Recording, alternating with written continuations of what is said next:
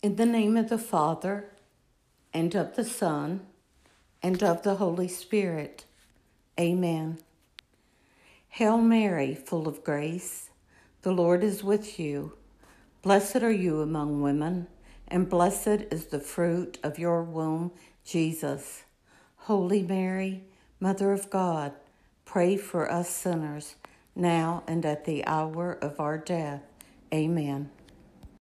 The Passover and the Feast of Unleavened Bread were to take place in two days' time.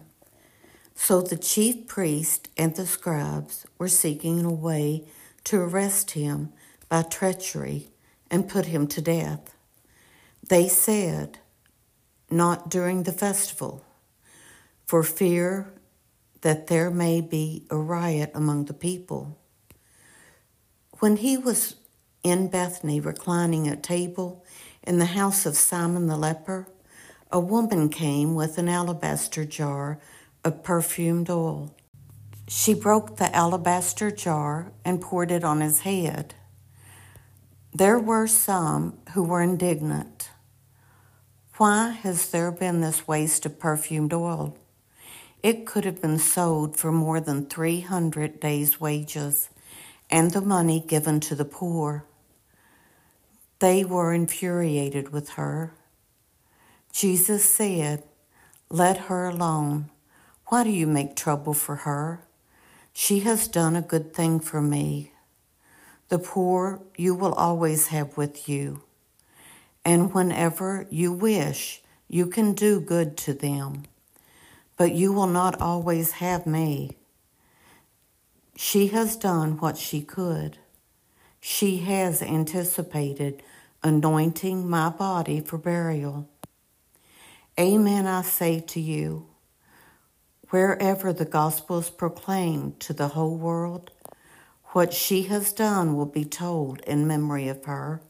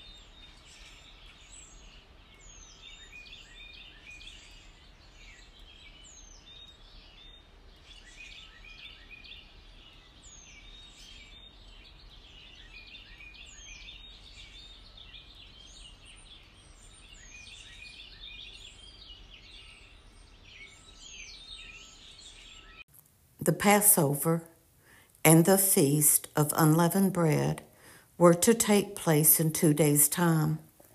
So the chief priest and the scribes were seeking a way to arrest him by treachery and put him to death. They said, Not during the festival, for fear that there may be a riot among the people. When he was in Bethany reclining at table in the house of Simon the leper, a woman came with an alabaster jar of perfumed oil. She broke the alabaster jar and poured it on his head. There were some who were indignant.